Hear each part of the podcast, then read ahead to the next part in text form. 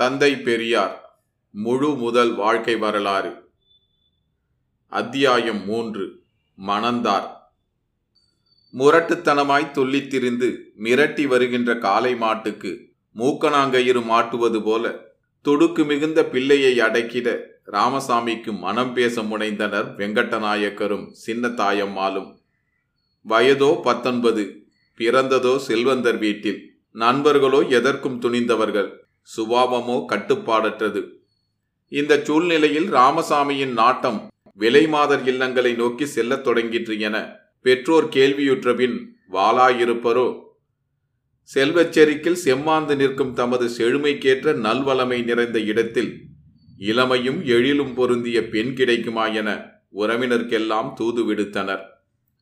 பெற்றோர் பார்த்து யாரை யாருக்கு கட்டி வைக்கிறார்களோ வெட்டி பேசாமல் அட்டியின்றி அதனை ஏற்று ஒட்டி போகும் பண்பாடும் பழக்கமும் நிலவி வந்த குடும்பம்.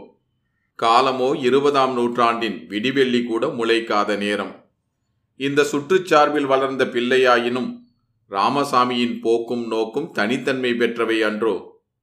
எனவேதான் தாய் தந்தையரின் விருப்பத்துக்கு முரண்பட்டு தமக்கு வேறொரு பெண் மீது நாட்டம் என்றும் மணந்தால் அந்த பெண்ணை மணப்பதாகவும் உறுதியாக கூறிவிட்டார் ராமசாமி. பெற்றோரின் கற்பனை கோட்டை தகர்ந்து துகளாயிற்று. சரி வேறு வழியில்லை. இந்த பிள்ளையாண்டான் சொந்த விருப்பத்தின்படியே நடப்பான். சொன்னால் கேட்க மாட்டான். யார் அந்த பெண்பாவை என்று விசாரித்தனர் பெற்றோர். சின்ன தாயம்மையாரின் தம்பி உறவுடைய சேலம் தாதம்பட்டி ஹெட் கான்ஸ்டபிள் ரங்கசாமி நாயக்கருக்கு மனைவி பொண்ணு தாயம்மாள் மூலமாக தேவராஜன் என்ற ஒரு மகன் முத்தம்மாள் நாகம்மையார் இரு பெண் மக்கள் அவர்களில் இளைய பெண் நாகம்மை பதிமூன்று ஆண்டு பிராயத்தில் இருந்தது. அதற்கு ராமசாமியார் மீது உள்ளூர காதல். சமுதாயத்தில் நடுத்தர வர்க்க குடும்பத்தை சார்ந்த அந்த பெண் தனது மன நாட்டத்தை வெளிப்படுத்தியும் தகுதிக்கு மீறிய செயல் என தடுத்திட்ட அதன் பெற்றவர்கள் யாரோ ஒரு பண்பாடற்ற பணம் படைத்த முதியவருக்கு மூன்றாம் தாரமாக இசைவு தந்தனர். தன் காதல் போயின் சாதல் என்று நாகம்மை தற்கொலைக்கு தயாராகிவிட்டது. இந்த நாகமைதான் ராமசாமியின் உள்ளம் கவர்ந்த கன்னியாம் என இரு சாராரும் தெல்லிதின் உணர்ந்து கொண்டனர். பிறகென்ன? இப்படியாக போராடி புனைந்த புது மணவாழ்வில் இணைந்த இரு இளம் நெஞ்சங்களும் அளவிட ஒன்னா அன்பு வெள்ளத்தில் ஆழ்ந்து திளைத்தன. உறுதியுடன் நின்று பெற்ற வெற்றி திருமணம் இறுதி வரை இன்ப இணைப்பாக திகழ்ந்ததில் என்ன வியப்பு? முப்பத்தி ஐந்து ஆண்டுகள் இந்த லட்சிய தம்பதிகள் ஒன்றிய மனத்துடன் நன்றாக வாழ்ந்து காட்டி வரலாறு செதுக்கினர். மாணாக்கராயிருந்து ஐந்து ஆண்டுகளை வீணாக்கிய போது ராமசாமியின் பிள்ளை விளையாட்டுகள் பெரும் தொல்லையாயிருந்து வந்தன பெற்றோருக்கு. ஓரளவுக்கு திசை திருப்பமாயிருக்கட்டும் என்று கருதியே திருமண வாழ்வில் ஈடுபடுத்தினர். தமக்கு முழு விருப்பமற்ற பெண்ணை மகன் பிடிவாதமாக மணந்ததால் தமது வெறுப்பை காட்டிட வெங்கட்ட நாயகர் திருமணத்தன்று உணவு கூடத்திலேயே இருந்தனராம். ஐரோப்பிய விருந்தினர் மனம் விசாரிக்க வந்தபோது மட்டும் வெளியே வந்தாராம்.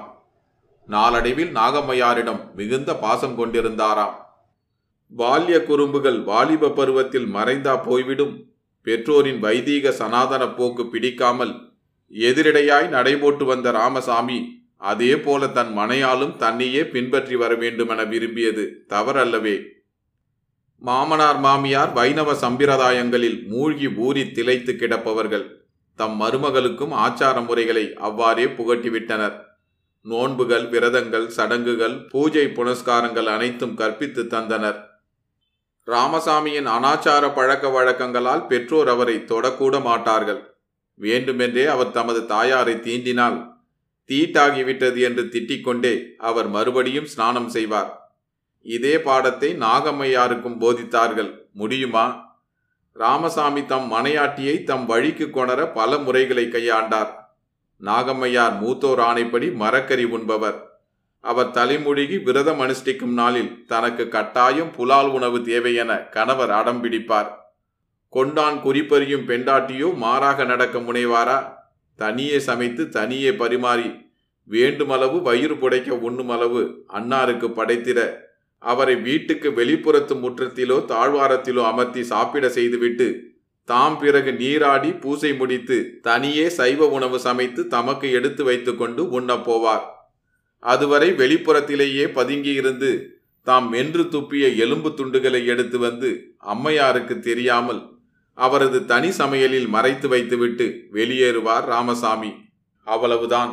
இந்த எலும்பை கண்ட அம்மையார் ஐயோ ஐயோ என கதறி பதறி தமது விரதம் பதியின் சதியால் இந்த கதியானது என மாமியாரிடம் வடக்குரைப்பார் தீர்ப்பு மகன் பக்கம் சாயும். மருமகள் விரதம் கைவிட ஆணை பிறக்கும். மகனுக்கு வெற்றி. இனி தடையில்லாமல் மாமிச உணவு கிடைக்கும். நாகம்மையார் பழமையில் ஊறிய பெண்தானே மூட நம்பிக்கை குருட்டு பக்தி இவற்றுக்கு ஆட்பட்டவர்தானே. தேர் திருவிழா கோயில் உற்சவம் இவைகளை காண விருப்பம் கொண்டு கோயிலுக்கு செல்வார். அவர் இன்னார் என்றறியாத சில முரட்டு ஆட்களை ராமசாமி கூலிக்கு அமர்த்தி கொண்டு அம்மையாரை காட்டி அவள் நம் ஊர்கோயிலின் புதிய தேவதாசி பெண் அவளை எள்ளி நகையாடி ஏளனம் ஏகடியம் செய்து வாருங்கள் என்று தூண்டிவிட்டு தாம் மறைந்திருப்பார். எய்துவிடப்பட்ட அம்புகள் தம் பணியை இனிது முடிப்பர். ஏவியவரோ கள்ளத்தனமாய் நகைத்து நிற்பார்.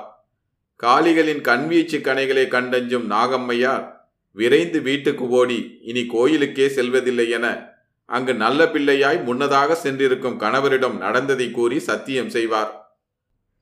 மனைவிக்கு கணவன் தாலி கட்டுவது அவளை என்றென்றும் தனக்கு அடிமையாக வைத்துக் கொள்வதற்காகத்தான். பெண்ணடிமை தீர்வதற்கு பெண்கள் தாலி அணியா போராட்டம் நடத்த வேண்டும் என்பது ராமசாமியாரின் பிற்கால கொள்கை. இதற்கான முலை அப்போதே அவர் மூளையில் தோன்றிவிட்டது போலும். பழங்கால பழக்க வழக்கங்களில் தோய்ந்து பிடிவாதமாக மாற்றங்களுக்கு இடம் கொடுக்காமல் மற்றவைகளை ஓரளவு விட்டு கொடுத்தாலும் இன்னமும் தாலி அணியும் பழக்கத்தை தாய்மார்கள் விடாப்பிடியாய் கையாண்டு வருகிறார்கள். தாலியே பெண்களுக்கு வேலி என்று ஆண்கள் வேலி தாண்டுவதற்கு அனுமதியாக பழமொழி ஒன்றும் வழங்குவார்கள். கணவரிடம் மதிப்பு மரியாதை குறைத்திடும் பெண்டிரும் தாலியிடம் குறைக்க மாட்டார்களே. புனிதம் தெய்வீகம் மங்களம் இப்படியாக மஞ்சள் மகிமை தாலிக்கு மிகவும் உண்டு. இவ்வாறு போற்றி பாதுகாக்கப்படும் தாலியை வைத்து ராமசாமி ஒரு சிறு விளையாட்டு நடத்தினார். இரவு நேரம் உல்லாச வேலை சல்லாபம் நடக்கிறது. எல்லாமே இன்பமயம். தாலி எதற்கு இடையூறாக இந்த வேளையில் என்பதற்காக கொஞ்சி பேசிய ராமசாமி தயங்கி தடுத்த நாகம்மையாரை வஞ்சகமாய் சரிகட்டி அவருடைய தாலியை கழட்டி தம் சட்டை பையில் வைத்துக் கொண்டார். காலையில் மறந்தது போல் அதே சட்டையை போட்டுக்கொண்டு கடைக்கும் போய்விட்டார். உறங்கி எழுந்தபின் நினைவின்றி இருந்த அம்மையாருக்கு தம் கணவர் வெளியில் சென்ற பின்னரே தாலியின் நினைவு எழுந்தது. திடுக்குற்றவராய் அக்கம் பக்கம் பார்த்து தமது புடவை முந்தானையால் கழுத்தினை மூடி மறைத்து கொண்டார். எவ்வளவு நேரத்துக்கு இது இயலும்? தமது பதற்றத்தினாலேயே வெறுமையான கழுத்தை வெளியே காட்டிக்கொண்டார் கேலியாகவும் கடுமையாகவும் மற்ற பெண்டிர் தாலி எங்கே? என்று கேட்டபோது அம்மையார் தாமே முந்திக்கொண்டு சமாதானம் கூறினார். கணவர் நல்லபடியாக ஊரில் இருக்கும்போது தாலி இருந்தால் என்ன இல்லாவிட்டால் என்ன? குடியா முடிகிவிடும் என்றார். இனி என்ன? ராமசாமிக்கு இதிலும் வெற்றி. துவக்கத்தில் எல்லா பெண்களையும் போல் பண்டைய வழிமுறைகளையே பின்பற்றி வந்த நாகம்மையார் அவையெல்லாம் தம் கணவருக்கு பிடிக்காதவை என்பதை படிப்படியே உணர்ந்து தாமே திருத்திக் கொண்டார். சமுதாய கொள்கைகளில் மட்டுமின்றி அரசியல் கொள்கைகளிலும் கணவரையே அடியொற்றி நடைபோட்டார். விருந்தோம்பலில் அவருக்கு நிகரானவர் எவரும் இல்லர். பிற்காலத்தில் தமது கணவர் நாட்டு தொண்டுக்கு தம்மை அர்ப்பணித்து தலைமை பொறுப்பேற்ற காலை பெரிய சத்திரம் போல் விளங்கிய அவர் வீட்டில் வந்து தங்கி அன்னையாரின் அறுசுவை உண்டிகளை அருந்தி மகிழாதார் இல்லை. இந்தியாவிலேயே முதன் முதலில் அரசியல் போராட்ட களத்தில் குதித்து சிறைவாசம் ஏற்ற முதல் பெண்மணி நாகம்மையாரே ஆவார். கஸ்தூரிபா காந்திக்கும் இப்பெரும் புகழ் கிட்டியது கிடையாது. புறநானூற்று வீர தாய்மார்களுக்கு ஏற்றி சிறப்பிக்க பெறும் அத்தனை உயர் பண்புகளும் அம்மையாரிடம் நிறைந்து காணப்பட்டன. கற்ற கல்வி சொற்பமாயினும் கணவர் வழி நின்று கற்றுக்கொண்டது ஏராளம். கணவர் ராமசாமி சிக்கனத்துக்கே இலக்கணம் வகுத்தவர். நிறைய நண்பர்களும் தொண்டர்களும் வீட்டுக்கு உணவருந்த வரும்போதெல்லாம் ஏன் இவ்வளவு வகையான உண்டிகள் கரிகள் என்று நாகம்மையாரிடம் கடிந்து கொள்வார். அந்நேரங்களில் அவருக்கு மட்டும் சோறும் மோரும் சிக்கனமாய் பரிமாறிவிட்டு உழைத்து ஊர் சுற்றி மக்கள் துண்டாற்றும் மகன்களுக்கு விருந்துணவு படைப்பது அன்னையாரின் வாடிக்கை. மிக பெரிய கூடம் நிறைய இலைகளை போட்டுவிட்டுத்தான் வந்த விருந்தினரின் தலைகளை எண்ணுவார் அம்மையார். அன்புக்கும் பண்புக்கும் இருப்பிடமான நாகம்மையாரை கொள்கை புடமிட்ட தங்கமாய் பொலிவும் ஒலியும் பெற செய்த ராமசாமியின் இல்லற வாழ்வு இனிதே ஆறாண்டு காலத்தை கடந்தது. இன்பமனை மாட்சியின் மங்கள சின்னமாய் இரண்டாவது ஆண்டில் பிறந்த ஒரு பெண் மகவும் ஐந்தே மாதங்களில் மறைந்து போயிற்று. பின்னர் மகப்பேறு வாய்க்கப் பெறவில்லை ராமசாமி தம்பதியர்க்கு. உலக மக்களினத்தையே தம் மக்களாய் ஏற்கவிருக்கும் பெருமகனுக்கு தன் மகவு என ஒன்று உண்டா? இளமையிலேயே ராமசாமி பொய்மையை வெறுத்து விலக்கி எத்தகைய இன்னல் எதிர்கொளினும் மெய்மையை நிலைநாட்ட வல்லார் என்பதும் வணிகராயினும் தேவையற்று யாருக்கும் தீங்கு விளைத்திட நினையார் என்பதும் இனிந்து விளங்கிட. நல்ல நகைச்சுவை ததும்பும் நிகழ்ச்சி ஒன்றினை இங்கு நினைவு கூறலாம்? ஆயிரத்து தொள்ளாயிரத்து மூன்றாம் ஆண்டு இவர் தந்தையாருக்கு உதவியாய் வணிகத் துறையில் ஈடுபட்டிருந்தார். வயது இருபத்தி நாலு திருச்சியில் ஒருவரிடமிருந்து வரவேண்டிய ஓர் ஆயிரம் ரூபாய்க்கான வழக்கிற்கு வக்காலத்து நமூனாவில் தமது தந்தையார் பெயரை தாமே கையெழுத்து போட்டு ஒரு வழக்கறிஞரிடம் கொடுத்துவிட்டு இவர் ஈரோடு திரும்பிவிட்டார்.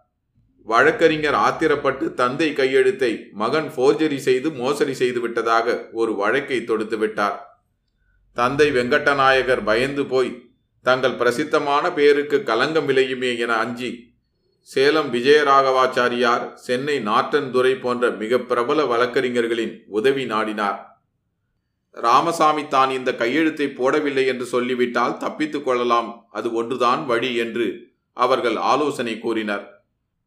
ஆனால் ஈவே ராமசாமி பிடிவாதமாக பொய் கூற மறுத்து வருவது வரட்டும் என சிறை வாழ்க்கைக்கு ஒத்திகை பார்க்க தொடங்கிவிட்டார். அதாவது தன் காப்பு கொலுசு கடுக்கன் முதலிய நகைகளை கழட்டிவிட்டு சவரம் செய்து கொள்ளாமல் கேழ்வரகு களி சாப்பிட்டு தலையணை இல்லாமல் வெறும் பாயில் படுத்து பழகி வந்தார். இரண்டு மாதம் கழித்து திருச்சி உதவி கலெக்டரான ஆங்கிலேய இளைஞர் ஒருவர் முன்னிலையில் வழக்கு விசாரணைக்கு வந்துவிட்டது. பிரபல வியாபாரியானதால் வழக்கு வேடிக்கை பார்க்க நீதிமன்றத்தில் நிறைய கூட்டம் நிரம்பி வழிகிறது.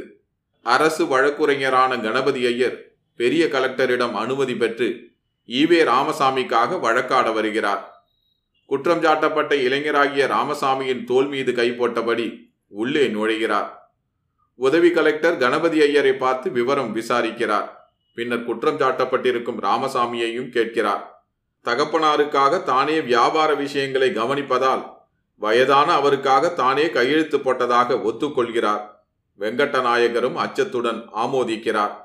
வழக்கு தள்ளுபடி செய்யப்படுகிறது. காரணம் ராமசாமி யாரையும் மோசடி செய்யும் கருத்தோடு இந்த கையெழுத்தை போடவில்லை. உண்மையை ஒத்துக்கொண்டார் என்பதால். எப்படியோ உண்மை வென்றுவிட்டதல்லவா?